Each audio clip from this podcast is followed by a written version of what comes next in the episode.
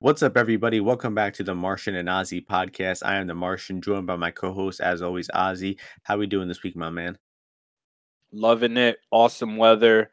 You know, we're in the MMA season, like I said last week. Hot off a, a awesome uh, uh, UFC pay, uh, pay-per-view card. It delivered for the most part. I was definitely, you know, very interested in, in it overall. And uh, some, you know, some some fights this week, much lower profile. Probably the Bellator fight uh, is is more interesting for some. But um, but yeah, you know, we're we're in some some opportunities here and a good main event between two guys that uh, potentially could see in a welterweight title fight uh, sometime soon. Win or lose, honestly, I think both guys could build up as well, uh, even with a loss. So they're definitely interested in the main event here.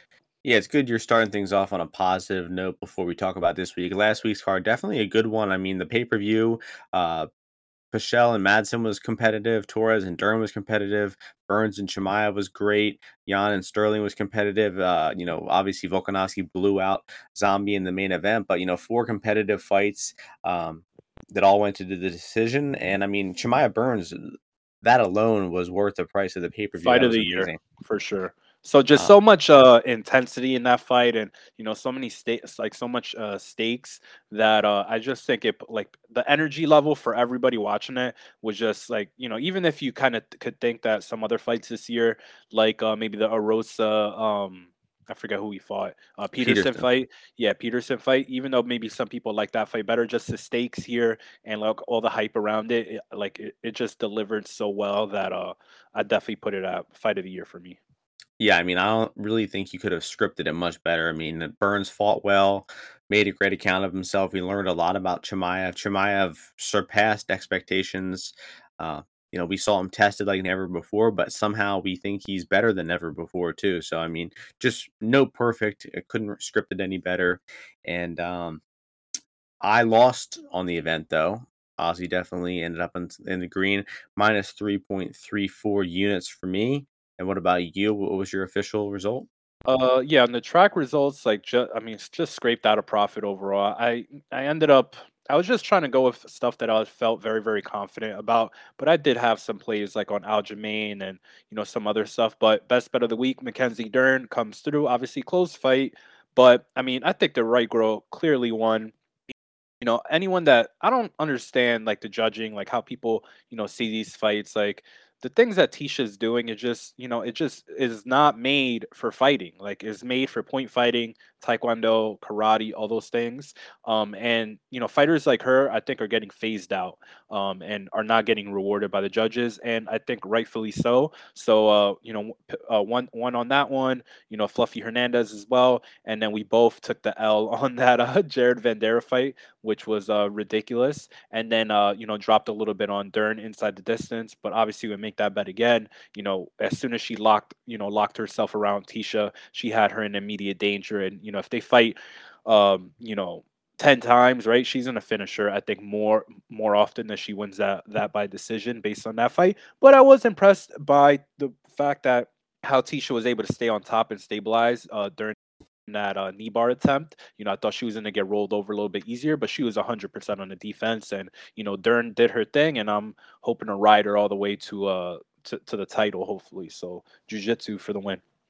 Um, yeah, so a few points there. Uh, you definitely got the better of the head-to-head exchanges last week. You had um, Madsen, you had Hernandez, and Aljamain. While I was on the other three, I, I didn't bet Yan, obviously. Yeah, but you know, was, I, I did forget that I, I, I did I did end up betting on Madsen. That was that was a good late ad.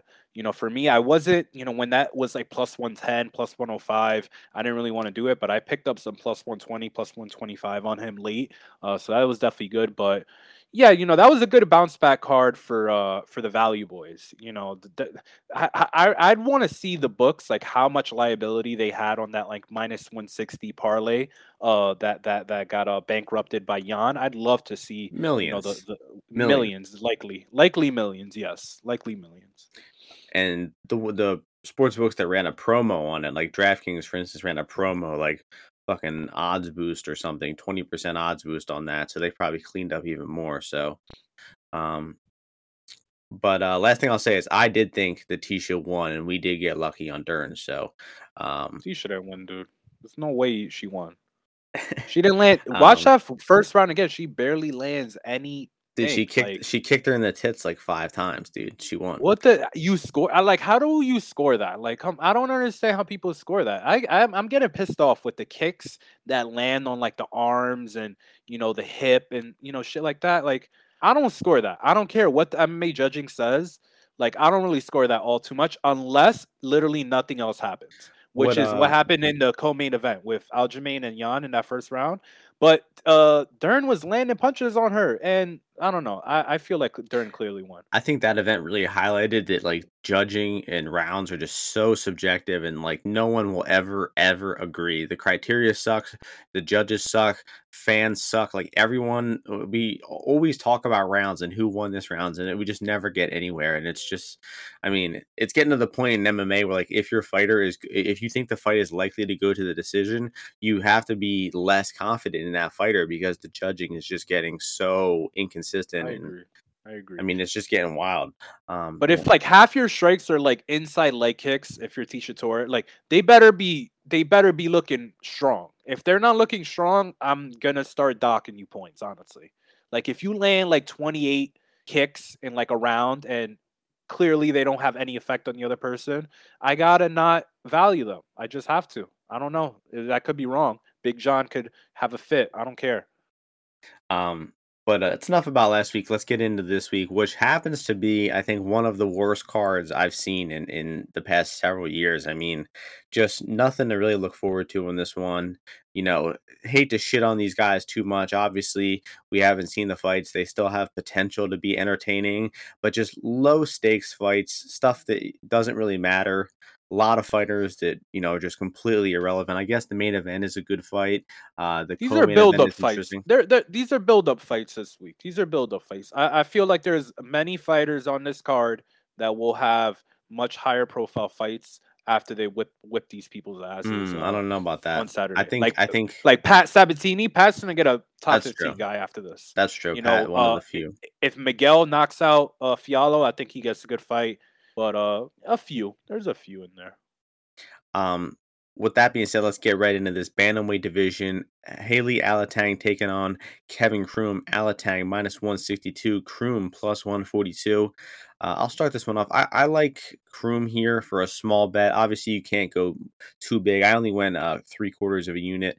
Um, obviously, the guy's got 14 losses. He's cutting down a bantamweight here, and we just saw him get dropped at 145 too. So, I mean, obviously, the chin has to be a bit of a question. He can be taken down as well. Alateng does have a decent wrestling background, uh, you know, for for a Chinese fighter, and I think that that's going to be Alateng's path to victory here. The easiest one definitely is going to be to try to get takedowns, um, but his top game is not that good. Croom is dangerous with some submissions. I think Croom will be hard to control on the ground. Uh, Croom is the much more volume striker. Uh, Alateng hits way harder. Croom's going to have to watch his chin uh, and make sure he doesn't get clipped here. But I mean, Croom was just in a really close fight with Kelleher. He he performed well in that fight despite clearly losing. And uh, you know, I just think Croom is more experienced, uh, probably the better striker, and he just needs to avoid uh, getting finished here. So I like Croom money line for a small bet. Uh, his decision only line on DraftKings, I think, is worth a play too. Uh, what are you thinking here on the first fight? I mean, Croom's terrible. I can't believe you're investing in him. Like, you know, him being down at 135, I think is bad, bad move for him. Like, I mean, he was on on the brink of death against uh Caceres. Like, he just got so gassed uh in that fight that I'm surprised he's going down to 135. I think he's just gonna be incredibly, incredibly weak, which you kind of saw in that Kelleher fight. Like, I think that's like a little, little picture of what's gonna happen here. I just think Croom overall is just way too easy to hit him.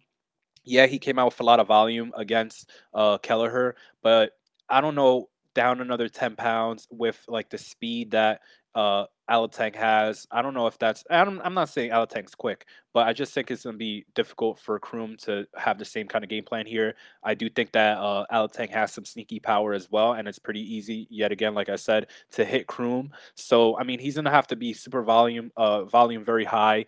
Uh, look to avoid the, a big power shot coming back from uh, Alateng and then also defend the takedown. So I'll side with Alateng here. I see some more action coming in on Croom, but I'm not opposed. Like if it gets way low, I think I would take a stab on Alateng. If it got to like maybe, you know, minus 140 maybe.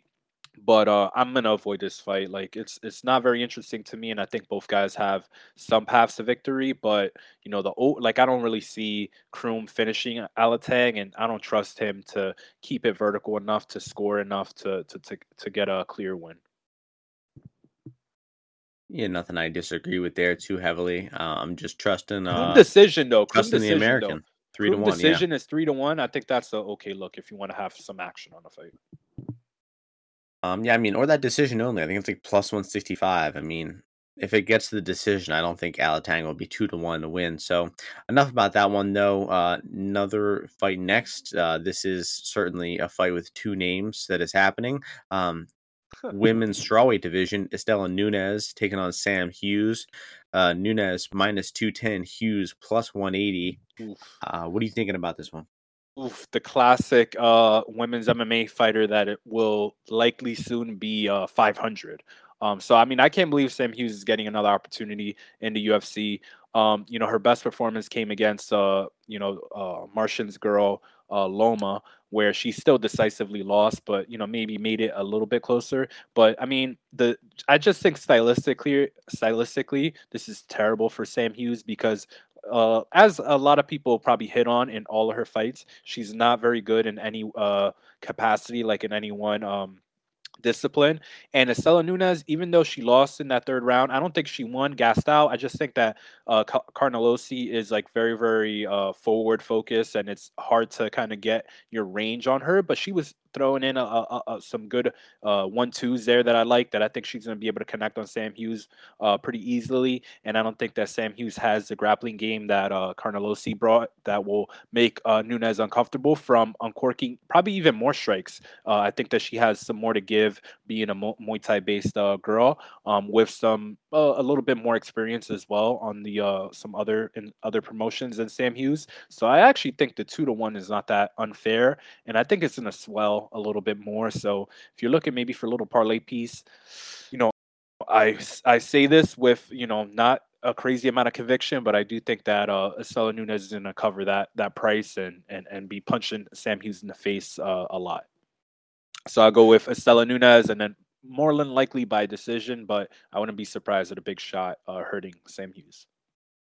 Um, yeah, I mean, I think Hughes is tough enough to stick around. I, I do think this will make it to the decision. Um, obviously, Nunes is the more potent offensive striker, but I think you can't be betting her over two to one for sure. I mean, she might cover, like you said, but it's gonna have to be like a prove it to me type of situation because, I mean, she just hasn't ever really covered minus 200 in an MMA fight before. So I don't think you can be trusting her to do so, even though Hughes is no good. I don't know. I, I have a little bit of faith in Hughes. I mean, she impressed me versus Lomachenko, made me, or uh, Loma look with me. I'm sorry.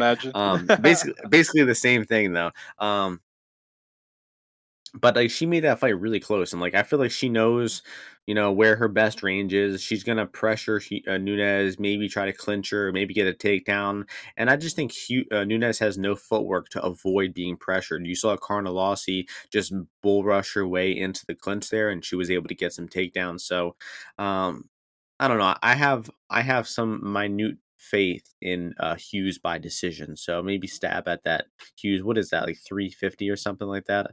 I imagine plus 310 for Hughes by decision. I mean, not very appealing, but uh, I mean it's going to be a close women's MMA fight that's headed to the decision. So take a stab on the dog or don't bet at all. Um, that's going to move us along to lightweight division. Uh, Trey Ogden making his UFC debut. Jordan Levitt as the dog here. We got Ogden minus 150, Levitt plus 130. Um, I do have a bet on Ogden here.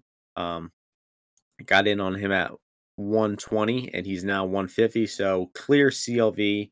Um, you know, obviously the people saw that I bet it, and, you know, thousands of people jumped in on the line as well. That's why you're seeing it moving.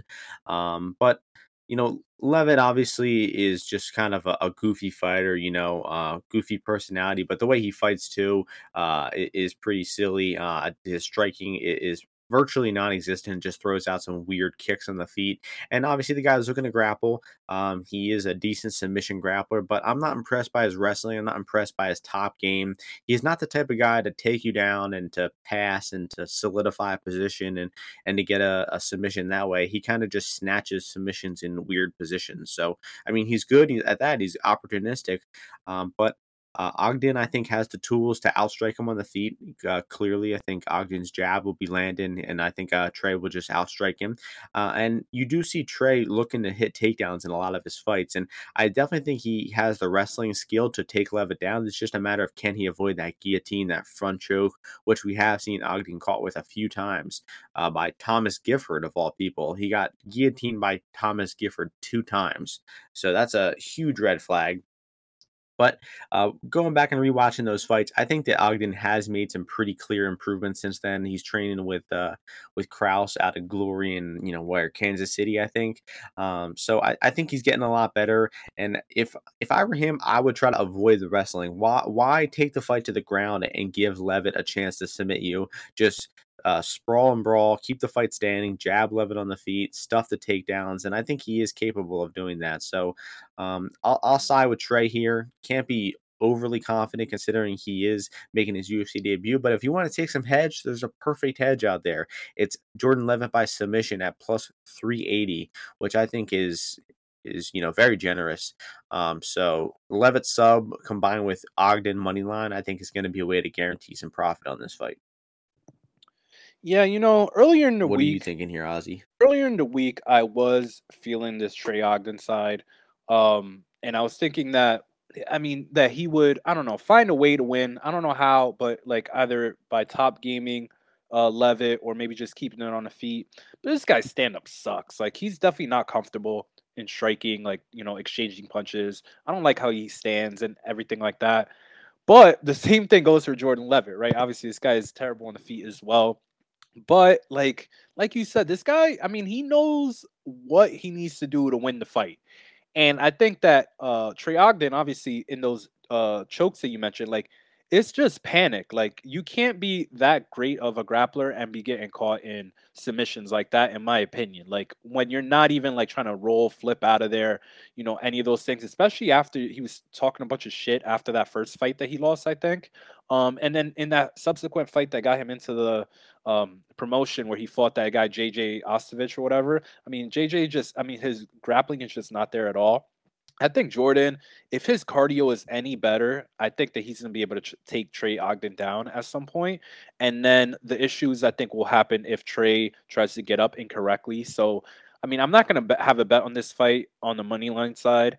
I do think that that Levitt submission no line that thing that has I think that's a good value there because you know he he he know he has a, a few different submissions that he's able to to lean on um from you know top control front headlock or potentially taking the back. Um I think that's a that's an okay side to be on if you if you want a little play here. Um Ogden I think at this price here you're you're kind of getting into territory where I think he's a little bit untrustworthy. Like I don't think that he's in a fight that optimally um, but I do I do think that he has the ability to get on top of Jordan and you know replicate the uh, Claudio Puelles uh, um, game plan. But I'm not sure if he's going to be able to get a finish here unless Jordan is uh, tires out significantly. Um, and like the line is moving in his favor for sure. I do think that he was the right side earlier. But I do think that some value opens up on Levitt soon. I just think that he's going to be able to take Trey down because I really haven't seen too much of Trey's defensive wrestling. So um, I'll probably just side with with Jordan here just to oppose you, just to give us a little, you know, a little heads up action. But no, no, no money line bet for me. Um, yeah, I mean, Levitt sub was 170 against Puelles, 200 against Sales, and now all the way up to 380. I really don't get it. So, um, that's enough about that one. We got uh, another s- interesting fight, I guess you could call it. Uh, heavyweight division, Martin Buday making his UFC debut. Chris Barnett, the legend. Um, Yeah. we got, I'm pulling up the lines on best fight odds. We got um, Buday minus 230, Barnett plus 195. What are you thinking about this slop fest Um, heavyweight fight? yeah, I mean, people obviously uh going back in for the fade of uh of Chris Barnett, which I remember last time, you know, I was at the event where he spinning heel kicked uh what's it called? Um you know, uh, my boy Villante, uh, two just two back to back awful performances by Villante. But um, you know, people were very confident in you know getting that win in the last one, and obviously it didn't go their way. You know, but Day, the issue with him is, I mean, he's terrible. Like this guy is not a good heavyweight. Um, he doesn't like he's not as imposing as you would imagine he is. Um, and he's fought pretty low level competition overall. Like Chris Barnett, definitely best guy he's ever fought. I mean, Chris Barnett's got a lot of experience, like just across promotions, across continents. Like he's fought a lot of different guys at heavyweight. Um, and he's, I mean, that uh Rothwell fight you saw, he was he was hanging in there for the most part. I think um Buday, the most likely finish would be him getting on top, but then again, he's like not that strong of a grappler. Like he might just look to clinch Chris Barnett, although he is 265, so he is like you know a big big dude. But I just don't think he's as potent of a finisher as obviously his record uh, indicates, and action has been coming in on that over uh, on the starts round two. So you know people are going to be on that. Hopefully, Chris Barnett does not screw that up. Um, I, I I think that if anybody did mess it up, it'd be him. I got no confidence in this dude, uh, Buday, to go out there and put a licking on uh on Barnett early. So I, I'll side with that total over, but I would not. Um, I, I don't trust this dude Buday. Like I wouldn't I wouldn't touch him at any of these prices. So, but pe- people laid a good number early, I guess. Yeah, I'm in agreement with pretty much everything there. I mean, Buday, uh, his money line price has gotten out of hand. Uh, I'm on the starts round two here. Uh, did get that at uh, minus 125. It's already at 135, but I still think there's some value there. I mean, Buday to me seems like he, he likes to lean on guys against the cage, kind of slowly open them up, grind them out. Obviously, he finished his contender series opponent right at the end of round one, but he also has several opponents that made it into round two. A, a really terrible opponent, uh, Dietrich, that made it into round two and Barnett, I mean, he's tough. He's not really looking for a way out. Uh, he's not really that like the Charles Bennett tier of, of fighter yet. Um, but you know, he definitely doesn't really seem to have any way to win the fight, in my opinion. Barnett, I mean, huge size disadvantage. Uh, his strikes, I mean, there's just no real substance behind them. Eh, his spinning kicks are really the only strikes that he's landing. I mean, up until that Villante fight, like up until the final strike that landed, I think he only landed one other strike in that fight, and it was a spinning back kick to the body. Like this guy's punches, he just has no ability to to cover distance because he's so short and stocky and slow that he just can't. His arms don't reach his opponents literally. So I, I, don't know. I mean, I see it being really uh, hard to imagine Barnett winning the fight.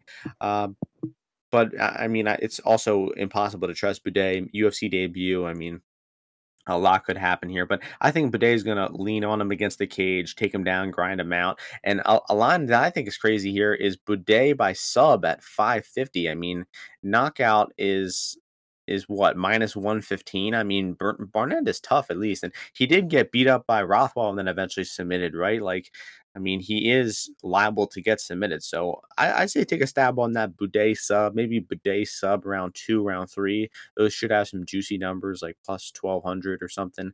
Um, so yeah, that's my way I'm playing the fight. That's going to take us next fight. Uh, I'd say one of the more interesting fights in the card, you know, probably one of the closest line fights in the card, right? Near Pick'em, uh, lightweight fight, Jesse Ronson taking on Rafa Garcia, uh, minus 110 Pick'em on both sides here. Uh, so yeah, closest line fight of the entire card, um, for for good reason too. I mean, I think the the consensus opinion here is pretty common that that Ronson has had the better career, much more experience, probably the better skilled fighter, but he is um, coming off of almost a two year layoff. He's coming off a PED suspension. Uh, he's dropping down to lightweight in this fight. So there's a lot of question marks around Ronson.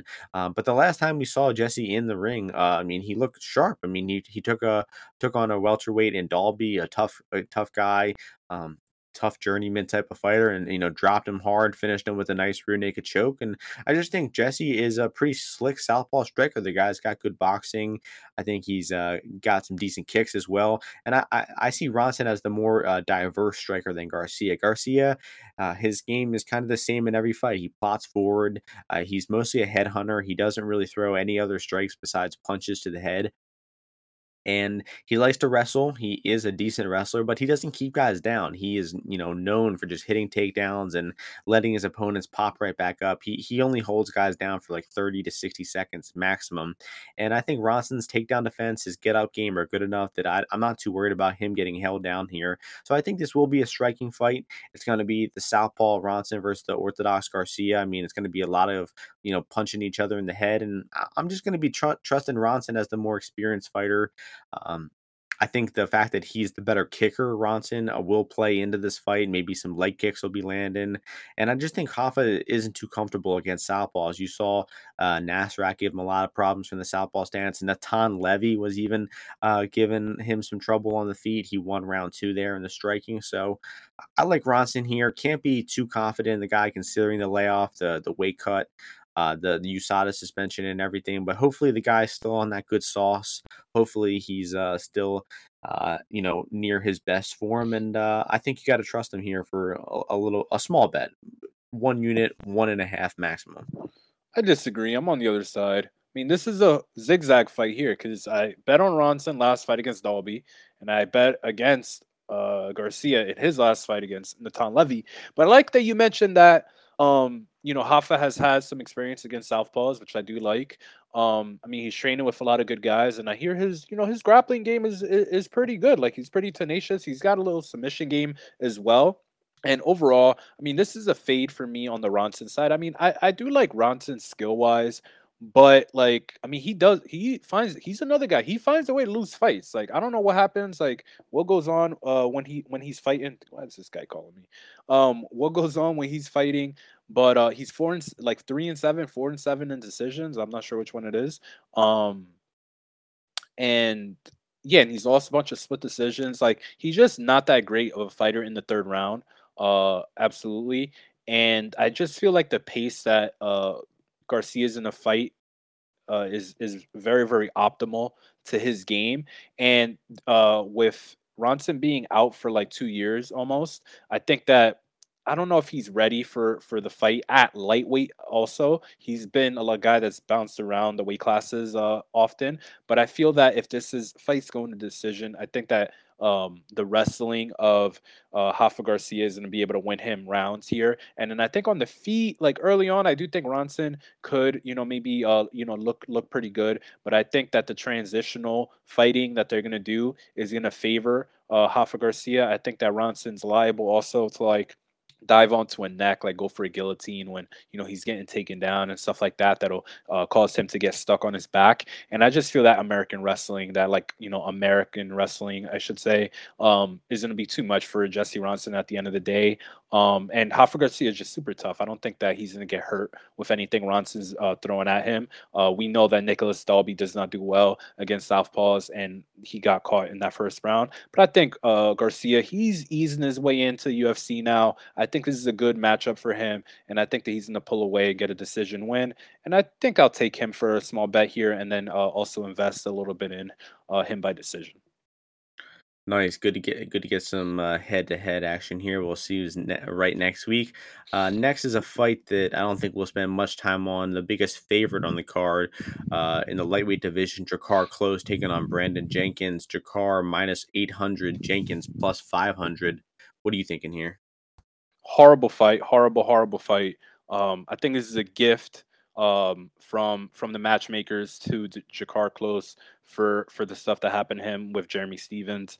Um, I mean, I'm not betting on this fight. Like, you know, I I, I heard some people say that maybe you take uh Jenkins uh, KO because it's like ten to one. Um, and Jakar has been hurt and stuff. And like, I mean, if your back and your neck is getting herniated off a shove, like maybe you're getting a little bit fragile. Maybe stuff is catching up to you. But I just think Klose is gonna kick this guy's leg. He's gonna throw jabs. He's gonna, you know, win a. He's gonna be cage pushy. Like, I'm not. This is gonna be the bathroom break fight for me. You know, I'm much more excited about this next fight than this one. So I'll keep it short there. I think uh, I'd probably lean towards someone uh Drakkar uh finishing uh Jenkins because was it Jenkins? No, Jenkins flying knee a guy in one of his fights. It wasn't him. I don't remember. But Jenkins, I feel is a guy that if you if you throw do attritional work to him like calf kicks and body shots, I think this guy will fold. So I'll pick Drakkar, um, hopefully by finish, so we could get on with the card. Yeah, I mean, I'm in agreement there with everything. One thing though that that Jakar said is like he's still still dealing with like severe injuries from that shove. Like I don't understand how you can just admit that in a in an interview and just be, oh yeah, I'm fighting like completely injured. Um, but I mean, Jenkins is terrible. Um, but but Klose is a guy, you know, no pun intended, always in close fights. This guy's always going to decision. He is always getting taken down. He gives up his back a lot. I mean, for a guy with a college college wrestling background, he's not a good wrestler at all. So I don't know. I mean, it's it's definitely a dogger pass. I mean, Jakar is not a guy that has ever covered minus 600. Um, so obviously betting him is out of the question. It's it's money line, uh, Jenkins or pass, and then you just look for a prop in this fight. Like you said, I could see, uh, you know, Jenkins wilting late like he did against Zhu Rong, uh, and he he got subbed by Zhu Rong there, and Klose by submission is thirteen to one on Bet Online. So that seems like a decent, you know, flyer. That sounds good. A that sounds good. Something bet. to root for. Yeah, Yeah, yeah. something to root I mean, there's no real path to it hitting, but I mean, it also isn't out of the real the the realm of possibility. So, um, next fight, women's bantamweight division. Actually, a rematch here. The Battle of Sweden. We got Penny Kianzad taking on Lena Lansberg. Uh, Penny Kianzad minus 425, Lansberg plus 325. And Lansberg's first fight in almost two and a half years hasn't fought since January of 2020. Uh, that was a loss, dominant loss to Sara McMann there. Um, so they have fought before. It actually it was like 10 years ago, and uh Pannie was the one initiating the grappling there. And Pannie, um, you know, was able to take her down and out grapple her pretty easily. But when the fight was on the feet, Pannie didn't look very comfortable with the clinch battles. I think Lansberg actually won. Uh, obviously, I expect this fight to look a lot different. Uh, Pannie's boxing has gotten a lot better. I think Pannie's gonna, you know, box her up at range. Um, the only way the Lansberg can win the fight is by getting it into the clinch, getting a ugly, grinding, clinch, cage pushing type of fight, which is where almost all of Lansberg's fights take place. I mean, if you look at her past five or six fights, I mean, all of them have a lot grappling in it. So, and it's not out of the realm of possibilities that the Kianzad obliges that that sloppy, grindy cage push type of fight, and this could turn into a close decision. Um, so, I mean, Penny. I feel like she has the capability to finish these women. Like she hits hard. She's a good boxer. She just never really pours it on. So I mean, Penny's knockout props always looks like intriguing, but it just never really comes close to hitting. But another spot here, Penny knockout plus 550. Lansberg is coming off a two and a half year layoff. She's 40 years old.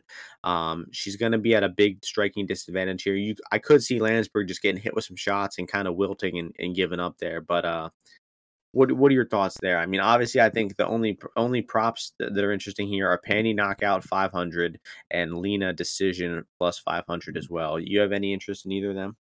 These are two girls that makes me highly question um, the le- level of athlete that c- will ever come out of uh, Sweden. You know, Khamzat Khamzat not uh, not not included because uh, obviously he is uh, Chechnyan. But uh, these two girls are low level athletes, and uh, because of that, and me seeing that Lena Lansberg fight where she uh, was able to get on top of of Macy kind of makes me think that I mean, and I know Lena's coming off that baby and you know all all those kind of things, but you saw her last opponent give birth, come back, and you know t- take down Karol Rosa and dominate her. You know, look, the overall thing is, you know, Lena is very very slow, and Pannie. I'm not saying her she her hands are quick, but she's got she's much more straight with her shots, so it's easier for her to land. But I think, like I said, with uh the Brandon Jenkins fight. Attritional work here, I think, could do a number on Penny. So you saw Alexis Davis start chopping at her calf and uh, made her really uncomfortable, but that was uh, too late in the fight for her to take advantage of it. I think Lena has to do stuff like that, get in the clinch, like you said, potentially look to get on top. But like, I mean, Penny, I could see Penny just busting her up with the jab, just you know, over and over and over again early. But I, Lena's a tough, like this lady's tough. Like, I mean, I, I wouldn't be surprised if like her next uh job is like she's like warden of a jail in in, in Sweden or something like that, man. Because this girl's gritty, gritty, she's tatted, right? And you know, I just think that she's gonna be she's gonna be able to uh you know, make the fight a little bit close. Like maybe I'm a, I'll take like a small flyer. It's like a, a fight, like you said, rematch. You know, it's like for top Swedish uh woman I mean Queen. women's MMA fighter. Yeah, queen queen of Sweden. So, you know, I'm, I haven't been impressed with any wins that I've seen Pannie uh, uh put out there. She has no finishing ability for the most part. Um, so you know, Lina's got an extra. Bethe Correia, that's impressive. Did she finish her? No, that wasn't impressive, No. dude. That wasn't impressive.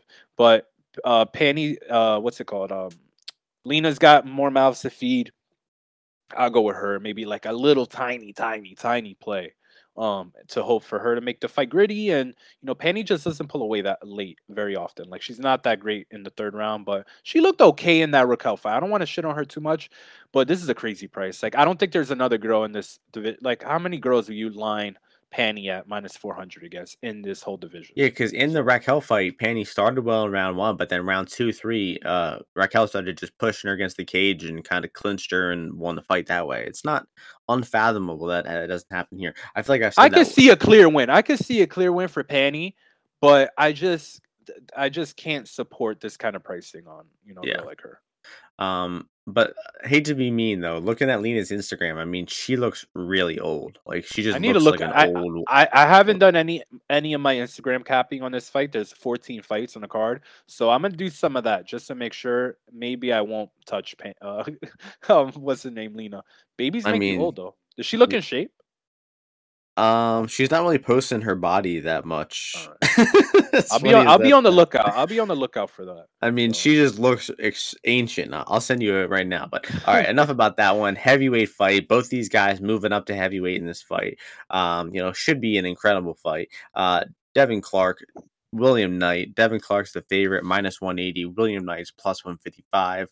William Knight just got his ass kicked by Max Grishin, and what is it? Less than two months later, he's already back in there. Um, I I I said the same thing about uh uh Hansen last week. It's like they lose a fight and they think, oh, if I change my weight class, that'll fix everything. I don't need to improve my skill at all. I don't need to get better as a fighter. Let me just change my weight class and get right back in there. I think this is a terrible strategy, but uh I think it's your turn to start this one off. You, you Yeah, want to sure. talk about this? Sure. a Yeah. So I mean, I mean, this is a this is a funny fight because the fact that both these guys are a heavyweight now, I just think is hilarious. Um, you know, but I mean, I really want to bet on Devin Clark. Like, I really do. Because he's used to fighting guys like I mean, he fought Alonzo Menifield. I mean, this is like a like a like a like a circle jerk between these guys. Um. And they're just like, all right, you guys just fight a heavyweight. We were gonna set you guys up at light heavyweight, but just do it at heavyweight. And Clark was like, all right, sure. So I mean, I really want to bet on Devin Clark because I feel like on the feet, like I mean, he's not good on the feet, but like he'll stay defensively sound. Obviously, he took a beating from Cutelaba, Cutelaba in the last fight, but grappling wise, I mean, he's just so much more technically uh above William Knight uh in, in the wrestling sense that you know I really want to bet him. But, but I mean, you just have like pictures of William Knight just you know like a William Knight fight just ending chaotically and him coming out with a win. And I like rooting for Thick Willie you know, Thick Willie and I, we're in the same fraternity. All right. I'm not gonna tell you which fraternity at it, but we're in the same. Fr- so I want him. I like. Are you him to succeed? Um, no, but uh, uh I, I like for him branded. I like for him to succeed.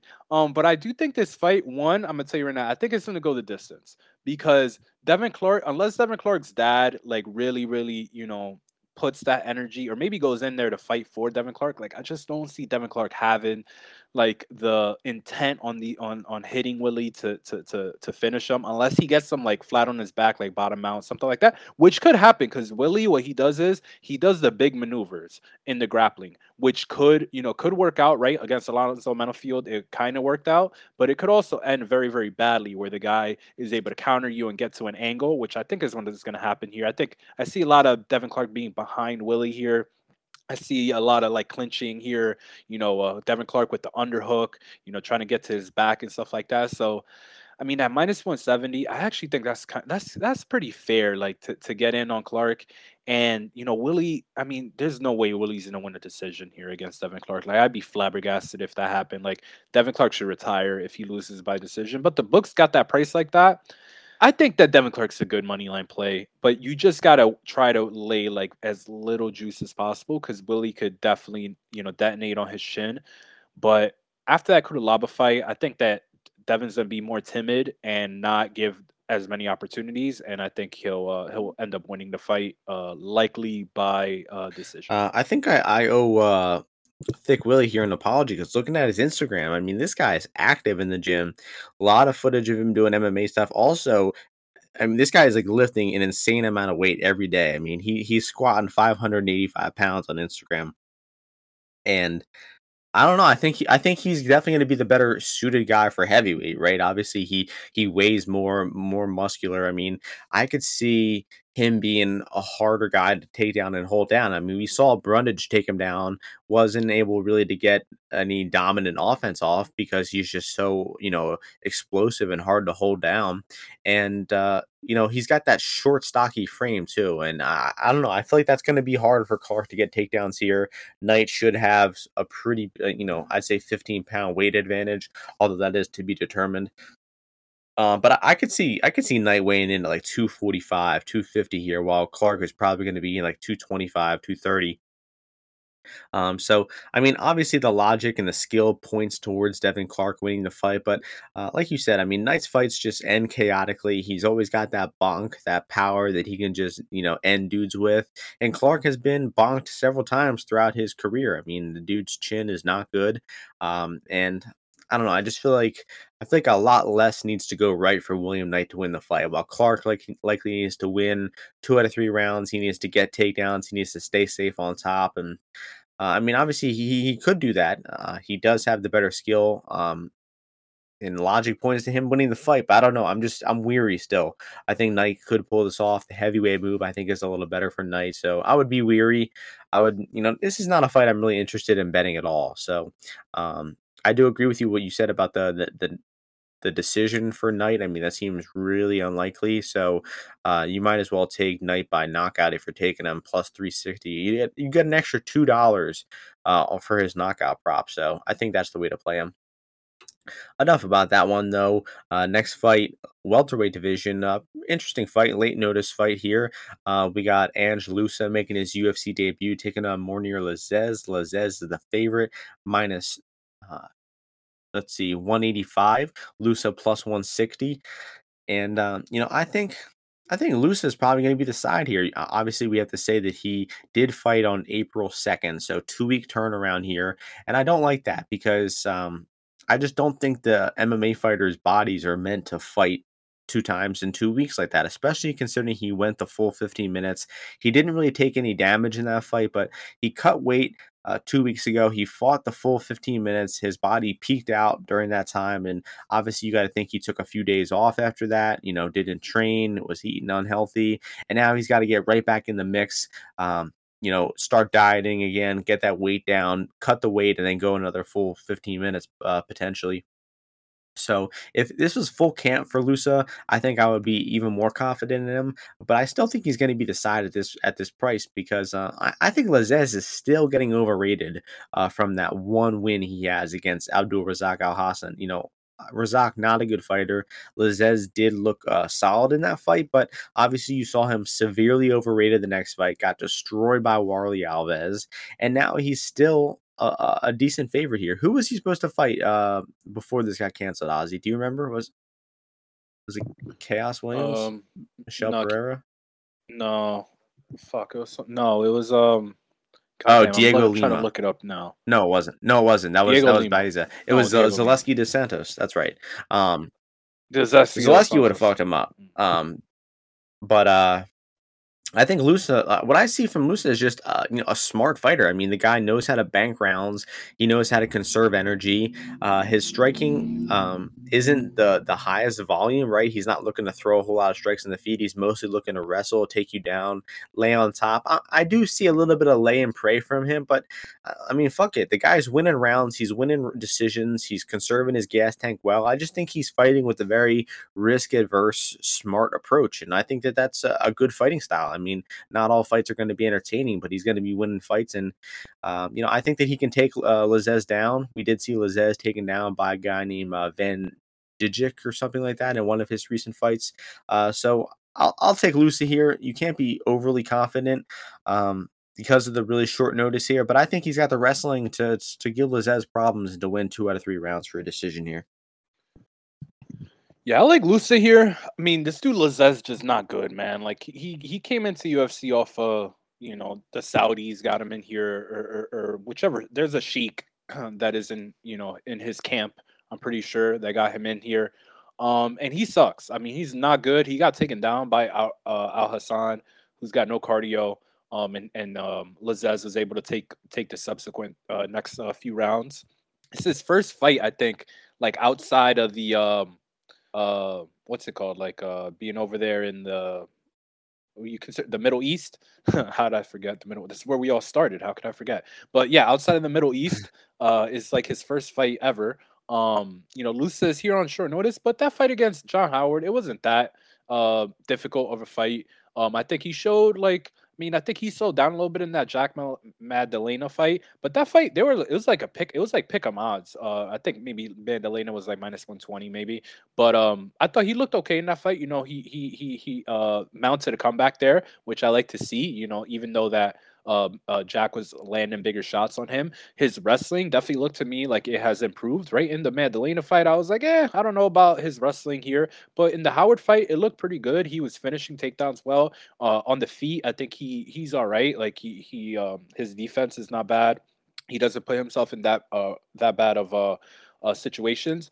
Um, my favorite bet, or a bet that I like also in this fight is for just to go the distance. I think both guys will come out not timid, but I just don't think they're going to come out uh, hyper aggressive. I think that there will be some clinching here. You saw that in that Warlley fight, right? When Warlley like just came at uh, Lazzez and you know they were in the clinch for a little bit, and then even when that knockout came, they were against the fence. This is a smaller cage as well, so I think Loosa here, the takedowns that he's shown, I think uh, will be good for him. I think he's shown pretty good cardio, uh, shown some durability uh, overall, and a pretty nice will to fight. Um, so I, I I do think that uh this should be a little bit closer here, uh, because you know Lazzez is 34 years old. He he hasn't fought in a year. That was an awful loss. Like it, that was just like a uh beta energy loss. Like he just was not ready for a dude to come at him with that aggression. I think Al Hassan, that fight was a lot uh, slower of a pace because Al Hassan had missed weight. It was down at 170, you know, all those kinds of things. And he was looking to conserve energy a little bit, even though he did take uh, Lazzez down and, and do stuff like that. So I think Loosa here is, is the side. I, I just, only thing withstanding is the potential weight cut, like you mentioned, you know, him, him maybe not, maybe blowing up a little bit after that Howard fight. But I got a bet on him, I'll tell you, and I I think I'll add in that uh, goes the distance and maybe a little small stab as well on Loosa by decision. That's like plus three fifty. That, that that price is just incorrect. So you know I think you could play that if you want uh, just a plus money play on this. Uh, and I think that uh, this potential for him to either hold Lazzez down, you know, take him down multiple times, or for it just to be a competitive striking fight because I don't really think Lazzez has actually great power for uh for the 170 division. Another line here, Loosa by sub plus 2000. I mean, he had a fully locked in arm triangle on Jack Maddalena there. Um, you know, Maddalena yep. survived somehow, but Loosa sub for a guy whose game plan is grappling, I'll take sub 2000. Um, enough about that one though. Uh, next fight, uh, featherweight division. Uh, one of Ozzy's favorite fighters, Philly's own Project Pat, as he likes to call him, Pat Sabatini, taking on TJ Laramie. Um, you, you definitely coined that phrase, Pod, Project Pat, right? That's all you. I mean, if anybody says that, they owe they owe some some uh, copyrights to Ozzy here. But we got uh, Sabatini minus 500, Laramie plus 375. Uh, your turn to start, this one off. You thinking your boy rolls um here? you think this is a tough matchup? Yeah, I'm not, I, I don't really think it's a tough matchup. I mean, the only redeeming thing I've there's a few well there's a few. First, TJ Laramie's brother, if you don't know him, he's pretty good. And he fought some kid on the LFA a few fights ago, a few events ago, where I was like, whoa, like this dude is related to Laramie. And it looked to me like I don't know, like Laramie could fight the same way, but I don't know why he doesn't. You know, Laramie does look like he's in pretty good shape this fight, but I, I think this guy should be a 135er overall. I think that you know, once Pat, you know, the thing is, Pat is just so patient of a grappler overall. Like he's not rushing to get these takedowns.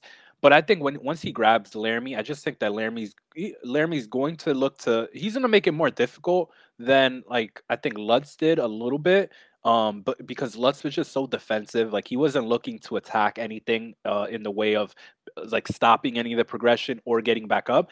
Uh, Lutz just didn't want to get submitted. Um overall, but he posed no threats at all. I think Laramie, he you know coming off those losses and stuff, like I think that he actually has a little bit better grappling than he's shown. But I mean, Sabatini, I mean, I'm telling you, this guy's good, a good grappler. Like people want to laugh, they're like, "Oh, Ozzy, he submit." Yeah, dude, you know what? He submits a lot of motherfuckers. Okay, a lot of them. Okay, almost most of the guys I've ever seen this guy grapple, uh, he submitted them. Uh, and you know he's just very very strong. Uh, he's got great cardio as well at, in this 145 division. I mentioned he could go down to 135, but at 145 without sucking himself out as much, he just has much better conditioning. Very very strong into the third round. So I think he's gonna squeeze uh, T.J. Laramie at some point, put him down on his back, you know, and then work uh, work his way to the finish. I don't know at what round it's gonna come in. If it's gonna be uh, very very quick. I mean, Pat by submission. I mean that's plus 175. That's not great I usually like a, a, above a two to one on a submission specialist, especially given that Laramie's a bit mobile mobile on the feet, but the issue is that his strongest points have been uh his grappling. Like he's uh, always gone to grappling or very often has gone to grappling, and obviously that's not going to work here at all. So I think Pat probably f- cooks this guy and finishes him later on because I think Laramie's a little bit of a quitter. Like the fact that he uh, tapped to that choke by uh, Minner so quickly, uh, very very bad bad sign here. But I mean, I may fight this. These odds have swelled uh, uh, tremendously, so I would only be looking for a prop here. Like I said, that uh, submission or you know under maybe you know doesn't go the distance, something like that. Because I do think that Pat here is being set up for um, a little bit more of a clear run up to the top 15 or the top 10 and I think that he's going to be looking for a finish here, uh, if you know what I'm saying. So, uh, so yeah, I, I look that way and uh, and and pick Pat pretty confidently here to win. But as parlay fodder, even now, uh, at minus 500, that's that's a little steep. Yeah, I mean, I guess the money line's a little steep, but I also really don't see any uh, advantages that Laramie has in this fight. I, I kind of just see him as a worse version of Sabatini all around. Um, guy's got a really weird frame too, kind of like a short, chubby frame. I don't, I don't really know, but I mean, he did look in good shape. If you saw some pictures of him on, on Instagram, he does look like he, uh, he's in much better shape than in the past. So uh, maybe we're writing Laramie off too bad, uh, too early, considering he did just have a really bad loss to Minner. Uh, but still, hard to imagine him having much of a path in this fight. Um, the props, um, I mean, Laramie sub thirty five hundred. I mean, you can't be too wrong on that. I mean, it's a fight that I think will have a good amount of grappling. We did see Pat get caught by uh, an omoplata once in his career. Uh, another prop is um, it was I think it was an omoplata. It was like a straight arm, brother. He broke his arm. Um, that's true. That's and another that, that, James James is though James is really good compared to yeah, yeah, really good. Bill Algeo beat him. Um, Sabatini though knockout plus nine hundred. Sabatini has knocked a dude stiff on on on uh, CFFC before, and uh, you know maybe we're gonna see like Sabatini looking to work on his striking a little bit. Um, I don't know. I just think the Sabatini's a real intelligent fighter. I, I don't see him losing this fight. It's just a matter of what method he's going to win by. Um, and I don't really have a clear uh, a clear read or, or, lean towards whether it's going to be uh, inside the distance or decision. So not a fight I really see too much interest in.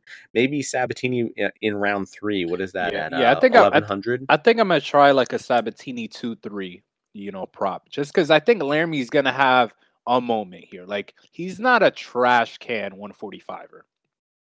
He's not like the yeah. worst guy in the roster. Um, so I think he'll probably, you know, be mobile early on, land some punches maybe, but pass and track him down. I think, and I'll, I'll do the two three submission or uh finish, and you know, hopefully that'll cash. Weird matchmaking though. I mean, I feel like Lutz and Emmers are ahead of this guy Laramie. And yeah, I mean, guys have been dropping out of this fight against Pat. Like I think he was supposed to fight Tucker Lutz or not Lutz, uh, Tucker Lutz, Gavin uh, Tucker, Tucker, Tucker, Gavin Tucker. Yeah, these Tuckers and one other guy, and now they have him fighting this guy. So I don't know. He's um, gonna kill Gavin Tucker. That would have been an easy fight. That would have been a much closer line. That would have been interesting. Yeah, that would have um, been a um, good next good fight, line to make money on. Next fight is um the worst fight on the card by the, the worst fight ever, possibly, um, because it has Wu Yanan in it. And uh, this is women's bantamweight division. Bueno Silva taking on Wu Yanan. Same line as the last fight, minus 500, plus 375. You know, you got to give some credit to Laramie because he, he has a better chance to win at plus 375 than Wu Yanan does. But I mean, Wu is, is so fucking terrible. Literally one of the worst fighters that has ever made it into the UFC.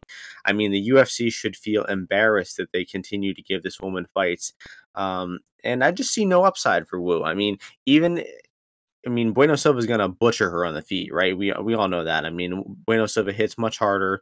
The only way that Wu can win is grappling, and Wu couldn't even out grapple Jocelyn Edwards, who was one of the worst grapplers on the roster, as we saw in the Rose Clark fight. So, I mean, I really think Wu has no chance outside of some armbar miracle and another, the only way that you can bet this fight though is is props because you know obviously you can't take a minus five hundred women's money line. Uh, I think that the Silva, yeah, Silva by knockout plus six fifty on DraftKings and also the, her round three prop. If you remember uh, Silva's fight against Montana De La Rosa and against Mary Mirage, she was beating the shit out of both of them in round three. So the woman's got reliable cardio. She can stick in a tough fight and and grind out some high output late on. So I like the Silva knockout prop at 650 and then look for the Silva 2 3 props too as well. I think she could whatever Silva knockout round three is, it's probably going to be like 30 to 1. Take a stab on that because I think that's actually a, a, really good stab on this one.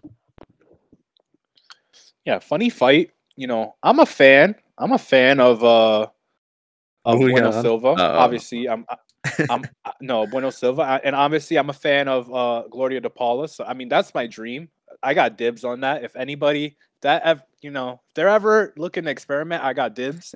But um, I I just think I just think that Wu like I, I don't know like could she do something to like make this fight like a little more dirty? I don't think so. But she has had some kind of close fights overall. Um, and she hasn't been finished in uh, any of them. And you know they're hanging this uh plus 160 or 165 on Silva to finish her which I do think is possible because Wu, like you said, she's really bad grappler. Or not, not that she she just puts herself in bad positions, and uh, Bueno Silva will go for like the guillotines. You know, she'll go for like that front choke, and you know she'll throw up arm bars, she'll throw up submissions. So I mean, I kind of want to back Bueno Silva to like submit her or you know something like that, but I just can't do it at you know it's plus three hundred on FanDuel is not bad, but I feel like they're trying to bait me a little bit, you know, in there. Um, because Wu, like, I mean, she could, I guess, if Bueno Silva's like trying to go for submissions, like, I wouldn't be surprised if Wu's able to like stay on top and like not get submitted, like if they did fall to the ground. But I think like Bueno Silva would eventually get up because Wu can't hold her down, and then they're gonna keep fighting from there. So I'm just in the pass in this fight. I don't want to donate any money to the books, um, potentially. But I, I really hope that that Bueno Silva could finish Wu just so we could cut this lady. Like this girl's not like why is she in the UFC? Like no, the, her fights aren't exciting. She's not good at any anything. Like there has to be some better Chinese fighters, women that uh to, to get into the UFC. Like what's going on here? So uh I'll I'll, I'll pick Bueno Silva, but another bathroom. Uh, DraftKings Bueno Silva knockout round three plus thirty five hundred. I'm telling you that shit is hitting. It's Oof. the investment opportunity of a lifetime. You can make thirty five times your money, and I'm telling you right now how to Man, do it. Jocelyn Edwards free. landed. Jocelyn Edwards landed thirty more strikes than Wu. Mm, I don't know. Bueno Silva turns up the pace. Yeah, yeah maybe maybe a little stab on uh, club and sub. I'd just be so oh yeah, pissed, but plus seven hundred for uh KO is pretty good. Uh, next fight, uh, sort of interesting fight. Uh, I mean, this card sucks, but these these uh, last three fights, I guess, are aren't bad. Um, we got the welterweight division: Miguel Baeza minus one eighty five, Andre Fialho plus one sixty. Fialho let us down a little bit against Pereira. Started well, ran out of steam there. Oh, you got any faith in uh, Fialho here, or what's the what's your read? Both these guys, both these guys tremendously let me down in their fight because you know obviously I was on Andre Fialho like he was looking great plus 250 dog against uh, Pereira and then fell off a cliff and then that third round ended up being close and then Baeza I backed him uh, small against uh, Khaos and then I invested in him live because I thought he was looking good in that third round and he's like, oh, you know what? I'm gonna just keep. What was it? He just kept throwing leg kicks. I don't know what what happened there. Yeah, yeah. But he, he should have won that fight. Knocked out. Yeah, he should have won that fight, and he he put himself in danger. And I mean, bro's got to chill. Is the main crux of it? Like, use more skills than leg kick, you know, left hook. Like, come on, man. And you know, this guy's got a jiu-jitsu black belt. I was skeptical a bit of his jiu-jitsu black belt. Maybe I still am. I'm not sure. But I think Andre Fialho, honestly, his fate is the same as another Sanford guy uh Sean Soriano. And like I just I maybe it's just these guys can't win UFC fights. Like it's just not meant to be, you know?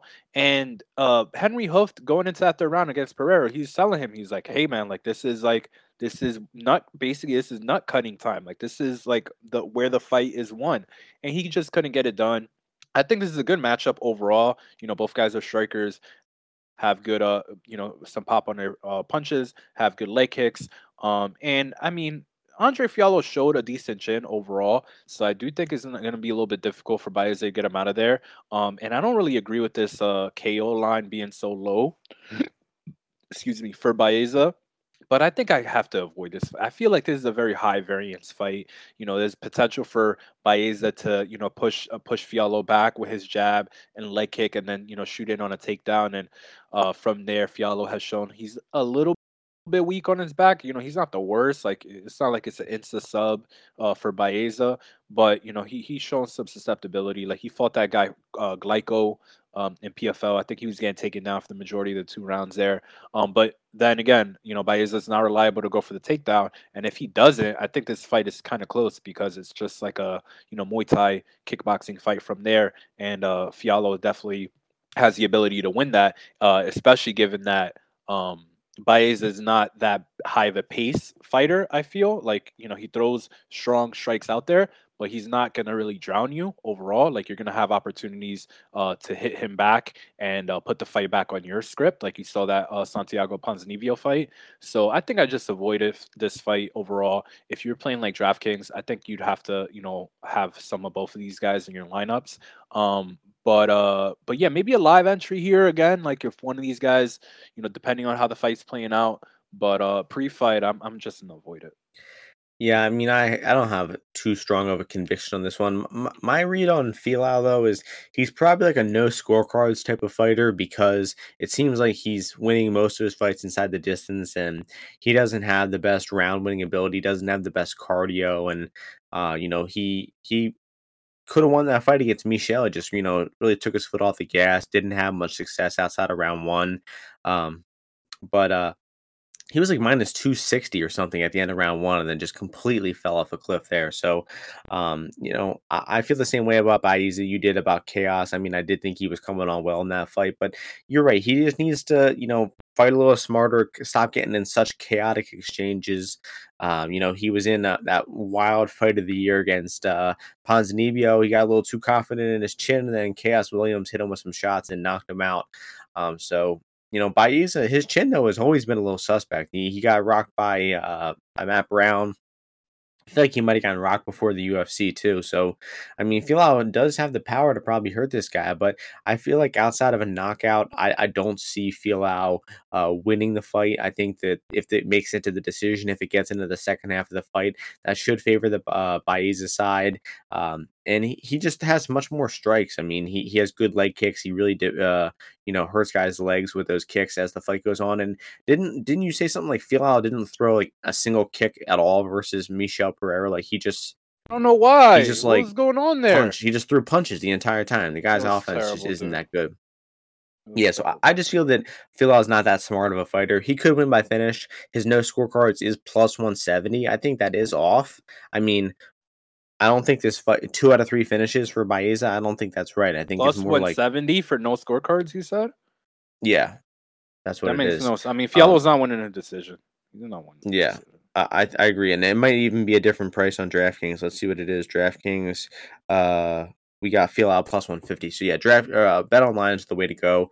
Uh, Fialho no scorecards. That's what I bet against uh, Pereira too, and it worked out fine. Oh, uh, you know, refunded the bet. So, um, next fight uh, middleweight division, right? Uh, interesting fight here. Two UFC fighters making their debuts, fresh off the contender series. Um, two of the more interesting prospects they signed from the contender series. We got Gadji Omar Gadzhiev. I nailed that prediction. And then we got Caio Bo- Borralho the the R's are silent. You guys got to remember that it's not Baralo, Ohio. Uh, Omar Gadjiev minus 131, Borralho plus 111. Ozzy's been getting on me for my pronunciation lately, and I think I, I, I did the necessary research this week and I nailed the, the pronunciation. Would you would you agree with that? Yes, very. I can't say that Russian guy's name, so you you got that shit. Yeah, uh, you could just call him Omar, probably. Yes, Um, Omar. I think I think it's funny how like his first name is Gadji, and then in his last name also has Gadji, but whatever. Um, So to me, watching their last few fights, I'm a little more impressed with Borralho, honestly. Uh, Omar Gadjiev, I mean, all three of his fights, he's taking the guy down, dominating them from top position. Uh, he got mounted crucifix a few times, was smashing dudes. He looks, you know, pretty solid on top. He, he knows how to pass. He knows how to do some good uh, ground and pound. But just the guys he's fighting are, are no good. They, they go right down from the first takedown. They don't have any ability to get off their back. So sure, Omar Gadjiev looked good, you know, taking them down and smashing them, but the guy hasn't faced any resistance. We have no tape of the guy facing any resistance at all. Uh, you know that that half-ass knee bar that he hit on the contender series, that that shit was weak. I don't understand how that guy tapped so easily to that. He didn't really have any resistance to that knee bar. He just let his knee get torn up there. Um, and Borralho, uh, his most recent contender series fight, um, I don't really draw much from there, but the Aaron Jeffery fight is the one you really got to take a look at because Jeffery uh, is a solid middleweight. I think he'll probably be in the UFC in the next 12 months for sure. Um, and you know, Borralho showed a really well-rounded skill set there. I mean, he he got the better of the striking exchanges. Uh, you know, fast southpaw on the feet, got some nice boxing. Doesn't really have like a reliable offense, but when he throws strikes on the feet, he looks good. Uh, good technique. Uh, you know, just looks pretty smooth thro- throwing strikes. And then we um uh Jeffery attempted to get some takedowns. He attempted to push the fight against the cage, and Borralho spent some time with his back against the cage, but he defended well. He knew how to get off the cage he circled well to get back to distance, uh, and then he also hit some own offensive takedowns and, and did some good work from top. So to me, I seen uh, Borralho fight the better opponents, show the better, well-rounded skill set, face a little adversity, and you know keep the fight going. And uh, we also seen Borralho win uh, three-round decisions. He has a five-round decision win, so I think that he's a little more proven late in the fights. And I'm just skeptical of Omar Gadjiev. I just don't think the guy's fought in any good competition. And like, what does it look like if he gets one of his takedown stuff? What is what's it going to look like? Um, and his striking, Gadji, uh, is just real wild and you know not very technical. He just gets in some wild brawling exchanges, and I don't know. I, I think Borralho is cleaner everywhere. He's more tested. Looks like the better athlete. Um, so I like Borralho here. Uh, plus money on Borralho. I think it's the, the the way to go. I probably would line him slight favorite. Um, so yeah, that's my thoughts. What are you thinking? Yeah, I kind of came. I came to that same conclusion over like the last like two days. Like I was observing this fight, you know, quite a bit. Um, you know, like you said, you know, Gaji, like you know, some of these guys that he's fought are just not very good at all. you know, the last guy he fought before his contender series fight, you know, was a kid who was like 20 years old at the time, and you know, Gaji couldn't even finish him, you know, on the ground. I think I don't think the guy the guy was like a little scrambly on bottom, but overall, you just could tell that you know Omar was uh, much much stronger than him overall, uh, and, and was able to like circle around his guard and stuff, but but not able to find a finish. And other than that, I mean, his level of competition and you know the activity and you know all those things are are, are not very high overall. You know, this guy is a little like I don't know. He he looks a little pudgy to me at 185 as well. Um, and and overall, I I like what I see from um from Caio. Um, you know, coming into this UFC uh, career here, you know, I think this guy, you know, southpaw striker, obviously, you know, pretty pretty nice reach overall. Um, he's well rounded, right? Uh, you saw in that Aaron Jeffery fight, you know, Aaron Jeffery was grinding him against the fence, but two things: one, you know, Caio comes out really really hot in that fight fight. You know, I think he's circling around very quickly. Uh, he's he's snapping off uh, some some good hands uh, there as well, and I think it intimidated Aaron Jeffery, uh, and, and it ch- uh, made him choose to do that grindy, you know, clinch uh, style fight. And you saw that judo come out at one point where he lands a he lands a throw, uh, that is, lands like Uchimata or a, or a Haragoshi. I, am not very good with my Japanese, even though they, they stuck me in there freshman year of high school. I hate them. Um, but but but yes. Yeah, so what you learned Japanese in high school? Yeah, I, I, walk into freshman year of high school. They give you your uh, you know your schedule and stuff, your program. Uh, and first period, what do I got? Japanese. I was like, God fucking damn it. Um, you know, it was terrible. So, but then I, I changed it to Spanish, but that was a that was a tough year.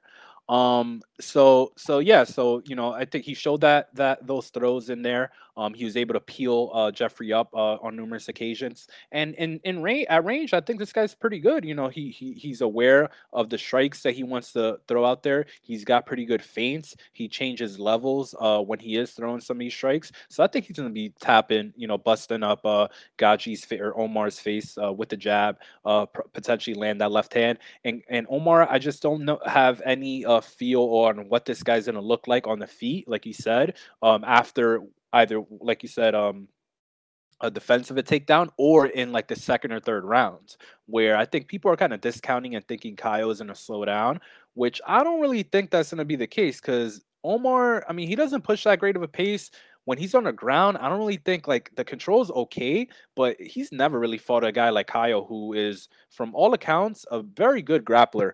Um, and I think he's gonna be able to use the cage to get up. I think Omar, you know, he push like that's how he gets his takedowns, like against the cage and stuff like that. I think Caio's gonna be able to keep an underhook, uh, work his way back up, and I don't really see um Omar finding a finish over Caio. I'd be very surprised at that. So I'm leaning towards the Caio side. I'm gonna take him. I think this line potentially could flip or go to pick him here. Um, so I'm gonna ju- just jump on it now at plus 115. I think I could get right now. Um, I just think better striker. I don't think that uh, Omar has fought any southpaws for the most part. Right, that might throw off his uh his takedown ability as well and his entries. Um, and I think Caio is going to be able to to potentially land on this guy, you know, as he tries to come in, you know, and rush in. And this guy, he's not comfortable on the feet at all. He'll throw a few power strikes out there, but I think Caio is going to be able to, to to to scare him off with some feints, you know, and then end up starting to land a more uh, significant uh, punches. Um, and I don't. And if, another thing, last thing, uh, Omar was on top of that guy in contender. You could tell he couldn't like. There's no way he's passing that guy's guard. Like he didn't even attempt or come close, and his ground and pound looked kind of weak to me. And then what does he elect to do? He goes for that heel hook and transfers it to a knee bar. I don't really think that's happening here. I think even if he does land on top, there's potential for this to get stood up, uh, and and him to even lose the round, even like off of from Caio on his back or from you know Caio working earlier and uh and, and Omar uh you know getting the takedown. And I might look at people have been talking about these split decision props. Caio by decision or you know or, or adding on by uh, split decision. I think that'll be interesting. Um, because I think it could be a very like Caio by split decision, 14 to 1. So p- someone hit it because it was 16 to 1. Now it's 14 to 1. But Caio by decision only, like just decision, you could get almost 4 to 1 on that. I think that's pretty good. He's a he's a very cerebral fighter, but I like him overall at, on his money line as well. Yeah, I mean, we haven't seen Borralho on bottom, but considering his offensive grappling, I think there's good reason to doubt he's a, a good, well-rounded grappler. So I think he's trained with Demian, the Dam- Demian Maia. Uh, I don't know what that was. He just but, looks like a cool dude too with the neck tats. You know, like I just don't see him losing. You know. Yeah, I agree. Um, main event time welterweight division rematch. Uh, first fight was about six or seven years ago. Luque knocked him out in 90 seconds. Here we are getting the rematch. Uh, Vincente Luque minus 171. Belal, remember the name Muhammad plus 153. And, uh, you know, interesting fight. Definitely the best fight on the card by a pretty large margin. I think it's uh, a decent time for a rematch. Um, I feel like Vincente is getting a little bit of a step back. You know, he he just finished Chiesa on a pay per view. I would have thought that he would have been, you know, high rolled to a higher spot here, but I'm not mad about the matchmaking. I'm I'm excited for the fight. It's your turn to start it off, though. Uh, what are you thinking about this main event? Very interested in this fight. I, have liked what I've been seeing from Belal. You know, I I've been like a little bit lukewarm on Belal, like his whole UFC career. I remember, I think the one of the only times I was against him was uh um, against Lyman Good, like with conviction. I just thought that Lyman Good would find him with power shots. But I mean, Belal, he's just super steady, man. He comes out, volume based approach. Obvious uh, volume based approach. Obviously, he has the wrestling that he's been showing and he's been growing uh, with that. You know, I know he's been uh, working with, uh, you know, kind of like Khabib, like the Ali Khabib team. He's been working on his wrestling there. And I do think this guy is a potential contender. Like, I, I don't think he's an easy fight for anyone, which is why I'm a little skeptical about this line. Like, you know, people obviously he he knocked out um, you know, Belal pretty easily the first time. But I mean, was just like a quick fight. Boom, tap him on the chin, left hook, you know, nice counter um to finish him off here. But I mean, you know, the thing is with Vicente is like he goes into one, he goes into wars. Two, oftentimes, like it, it's easy to hit him. Like the other guy hits Vicente just as much as he hits you. Um, and you know, some of these shots that he's landing on these guys, like it's with reckless abandon, and it's because like the other guy is like electing to just exchange with him. Um, and I don't really think that Belal is going to do that necessarily. And I think that Belal is much um, more adept at like putting the fight like I like I say a lot of times on his script. Like so if you're, you know, you guys are exchanging, he's very good at timing when he wants to go in for a takedown and then completing those. And Vicente, I don't think he's got very good takedown defense overall. I don't really think he even like I think he's almost at the point where he like doesn't even care. Like you shoot a takedown on him, he's like whatever. Like he I, he he might not even wrestle that much um and and to defend these takedowns. Um but on the feet even it's just so easy to hit him that I don't really know how you, you could favor him this heavily. And added to the fact that, you know, I know Vicente has some late uh, finishes, like some round two finishes, some round three finishes, but I just think that he's not going to be able to finish Belal as this fight goes on because Belal, his pace just stays so steady that you know once he's able to draw out uh, some of the strikes from Vicente, you know, put some strikes of his own on him, and probably you know ground Vicente in these early rounds. I just think a lot of the gas is going to come out of Vicente. I think he's riding high off of that win over Chiesa, where I mean that was just an embarrassing performance by Chiesa. I thought it was more what Chiesa did wrong than what Luque did right. Um, and then you look back at some of these other fights that he's had, like he went to war with Niko Price, right? A lot of guys that are very um they don't bring a layered approach, right? Like, what the hell is Tyron Woodley gonna do to you at this, you know, point in your career? You know what I mean? Like, what's um what's uh like Randy Brown, he's just looking to strike with him. The one time Randy Brown did look for a takedown, what happened? He put him, you know, flat on his back. You know, Mike Perry, you know, Derrick Krantz had this guy's back, you know, for for in the first round very easily, and then he gassed and gave it up. You know, Bryan Barberena, he's going life and death, like they were going at it, you know, in that fight. And Barberena, like again, not no takedown. So he's not he's not fighting guys that have a ha, have a multifaceted approach. So I'm leaning Belal side pretty confidently just because this is a five round fight. And I just feel like people are seeing that first fight where he landed a you know a big shot on him. Um, but other than that knockout, you know, Belal's gotten stunned a few times, but he's he's stayed in there. Like you know, Lyman Good hurt him, like I mentioned, but and, and, and obviously the Leon Edwards fight that showed that that was like a little bit awkward for Belal just because but Leon was so quick and that he's much faster than him and being a southpaw as well. Um, you know, I think it was a difficult style, style matchup for Belal, but I don't think this is a bad style matchup for him. Um, I think he knows what's coming at him. I think he knows what he needs to do. Um, I'm not liking that the Ramadan thing. Like, what's going on with that? Like, is he gonna weigh in at 10 a.m., 11 a.m., and then you know hold the weight until uh 7 p.m. at night. That that's kind of scary for me. But I, I saw someone post that Ramadan fighter fighters that have fought during Ramadan uh are like 15 and 2. And both losses are by uh Alhassan but that's very subjective like nobody knows like who's observing uh, uh, like you know vehemently and who's not and i don't even know if Belal's gonna chug a water after right like come on allah like you know we're trying to push muslim culture right like you know let the guy drink a little bit of water but allah should make exceptions for high level mma fighters, i agree i wholeheartedly agree and i'm rooting for Belal and I think he's the side here, man. I think this is a good money line value. Uh, forty percent for for Belal to beat Vicente Luque in a, in a five rounder. I just they, uh, Vicente just I mean he looks tired to me sometimes in these later fights. Like in that uh Randy Brown fight, that second round, like I thought he was tired. And like once that fight came around, and just Niko Price was just so easy to hit. I don't know. I feel like Belal is much much more of a difficult puzzle for a person like Vicente to figure out, and I'm gonna side with him. Obviously, I could ha- be eating crow because you know Vicente could finish anyone, right? Submission or um, with uh, with his hands, but I like Belal in this spot. I'm gonna back him here, um, but I'm waiting Silk because uh, you know people are still betting uh, uh, uh, Vicente. I'd love to get like a plus 175 on uh, Belal and uh, I'm going to be waiting, but I, am definitely going to be backing him uh, on the money money line. Uh, Yeah, I mean, a lot of good points being made. I mean, uh, you know, listening to Ozzy's thoughts, I mean, I, I definitely uh, agree with a lot of them, and I think I see the Belal angle uh, more so than I did just from my original opinion. Um, so, first off, the Ramadan thing is weird. I really don't think that he's weighing in and not rehydrating for 8 to 10 hours. I mean, that would be that would be ridiculous, that'd be dangerous. Um, I don't know. I mean, I I would hope the guy makes an exception and and fucking starts refueling before that. Um, so, uh, I don't think Khabib and Islam and them fight during Ramadan ever. I don't think they've ever done that. Um, so maybe Belal is just built different. Maybe Belal is He he's do- he has done it before. He Oh, said he several has, fights. you know, he took a few fights, but like the first his his UFC Several debut fights against Joe Belal has Ban, fought he did during. Ramadan. So, um I don't think that's a real like factor you have to be worried about for Belal here personally.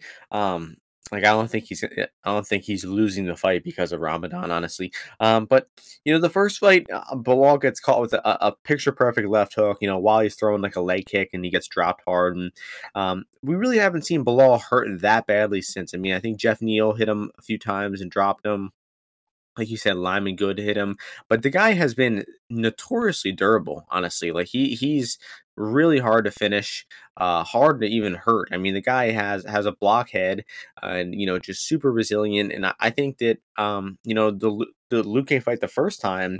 I mean, I definitely don't think that, that he knocks uh, Belal out. You know, ten times out of ten. Obviously, I, I mean, it happened the first fight in 90 seconds, but it- we could see this down the line be uh, that that outcome might have been an extreme outlier uh, after we see this fight this weekend. So, I mean, Belal it seems to be coming into his own right now. I mean, I think Belal is definitely at his all time best, while Vincente is is weird, man. I mean, I feel like he he varies a lot fight to fight some fights he looks really good some fights uh you know he's dropping off. I mean i think the past few years we've been seeing like hot and cold from uh, Vincente obviously going life and death with Barberena and Mike Perry and even Niko Price um had a you know some close moments versus Chiesa. Obviously got taken down earlier there, but recovered really well. So I mean, the guy is never winning fights very clearly and easily. I mean, I'd say Randy Brown is the the easiest win he's had in the past few years, and even that wasn't you know one way traffic. Um, so. Now, Vincente is the much more dangerous striker. He hits harder. He hurts guys. Belal does not have power on the feet. He does not hurt people with strikes. So the striking is going to favor Luque here, you know, pretty heavily. But I really don't think that Belal is gonna gonna go down easy here. I think he's gonna uh, be, you know, sticking around at, at striking range. And if he gets hurt with the hard shot, then he's gonna start wrestling really hard. He's gonna get the fight to the cage. It is the small cage, so he's gonna have a little easier time getting uh, Luque pinned against the cage. Uh, and I think that Belal definitely has the ability to take Vincente down. It's just a matter of uh, how long will he keep him down? Is Vincente gonna get one of those nasty front chokes that he has? And there was a moment versus uh, Wonder Boy where Belal shoots a takedown. He kind of gets stalled out against the cage, and his neck gets left out of there a little bit.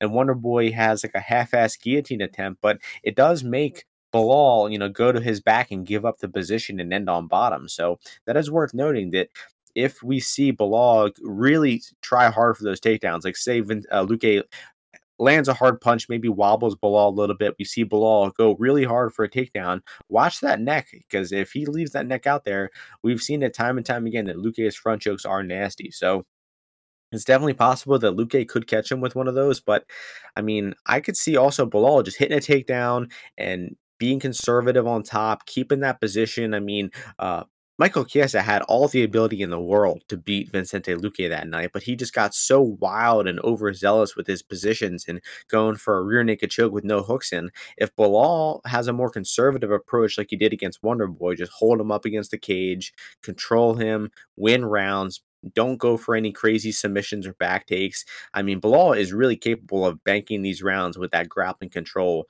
Uh, and I think the later the fight goes, it's going to favor Belal. Uh, I definitely agree with Ozzy's points about Luque being the most dangerous uh, in the first two rounds. And then the third round gets dicey. I mean, the Barberena fight, the Perry fight, those fights, uh, the Niko Price fight, all those fights made it into the third round, and all of them were really close. I mean, they were all 1 1 on the scorecards, maybe even 2 0. One judge had Niko Price up 2 0. So, I mean, Luque is in closer fights with worse fighters than Belal. Um, he struggles with wrestlers consistently throughout his career. So I, th- I do think Belal is going to be the side here. I mean, Luque, if you're taking Luque, take him by knockout, right? I mean, if he, I really don't think that Luque is winning three out of five rounds here. I mean, I, I think that. I mean, you, you probably agree with that too, Ozzy, right? I mean, it's it seems quite hard to imagine Luque winning three out of five rounds. I mean, he if he's winning I don't, rounds, man. I, I, go ahead. No, I, I was just looking, uh, just you know, um, a prop. You know, you were mentioning to Belal four five decision. Man, Belal round four, round five, uh, they're almost like thirty to one. It's thirty six to one on FanDuel for uh, round five finish, thirty two to one for round four finish. I'm gonna take yeah. those because I really feel if Luque gets stuck on his back in round four or five, and Belal has gas left, is a high chance he could finish Luque. Just because I feel like there's could could be you know it's a main event fight you know I, I, it's gonna be back and forth so i do see potential for luque like having a big round like round one round two round whichever is hurting Belal, putting them on skates maybe, but maybe like you know uh, uh, draining that gas tank, and then we see a comeback uh, victory for Belal. So I'm gonna have some of those late yeah, props for good, sure. Good but yeah, I mean the the fight not going the distance, you know, is you got to lay a little bit of juice. I don't love that, but I just feel Belal's just I, I, like Luque inside the distance plus 120, Belal or uh, the fight just overall not to go the distance minus 150, 135 some places. This line is the line tells me for for me that Belal is the right side. Yeah, I mean that that only gives Belal like a 10% chance of finishing according to the line, right? In a five round fight. Yeah, that's all. And and uh, and Belal decision only minus one twenty five on DraftKings. I mean, I think if this fight goes to the five rounds, it's got to be 60 65 percent for Belal minimum. So, um, yeah, I'm I'm in agreement here with with you on Belal. Uh, you know, I definitely think you've increased my conviction in it. And uh, I, I, like Belal four or five decision, uh, Belal decision only, and those late four or five props, like you said. So I guess we're going with uh, remember the name to pull off the upset in the main event here. Vincente's uh, record, Vincente's record in decisions, a sparkling two and five. And one of those was a, a, a nail biter against Mike Perry, right? yeah, in a fight yeah, he could have lost. Went over Mike Perry. Yep. Yep. Um, yep. So I like. I think the Belal's the right side here. All right, and that's going to do it for this podcast. We got through all 14 fights. Now that is time for our best bet parlay of the week. You what are we doing this? First. What I'm going first. Okay, being put yeah. on the spot. I'll go. Hmm, man, this is tough. I'll go with that starts round two in the Buday Barnett fight. Starts round two, Buday Barnett. All right, you can find that at uh, a few books, DraftKings, uh, FanDuel, Bet Online, some of those. So I was between taking. I had three ones that I was gonna do. It was either Garcia, uh, Caio, or Belal. Okay, I'm gonna avoid Belal just because I know that fight is very contentious for a lot of people. I'm gonna stick with the Caio side. I just think overall the style here for Caio and uh, you know the the you know the matchup for him that he's going to bring into this fight. I think uh, I think he's going to be able to pull out a win here, and I'm super skeptical about Omar overall in the UFC. Like I think this is a a flame out Russian. I don't think like if you give him tough fights, and I think this is a pros like a tough prospect fight for him. And I think that Caio should be th- this should be flipped over. I think Caio should be like minus one twenty five over uh, Omar. So let's go with that. So we'll go with uh, Omar or uh, Caio and starts round two and the Buday Barnett, Barnett which fight? comes out to plus 280, minus 132 for mine, plus 116 for Ozzy's, plus 280 prop there. And that's gonna do it. Um, rough card, but we we got through it. Still some interesting betting opportunities as always, and uh, that's gonna do it for the podcast. So thank you for tuning in. Uh, make sure you're liking, subscribing, following us on Twitter, and we'll see you before the next UFC card next week. Peace out, everyone.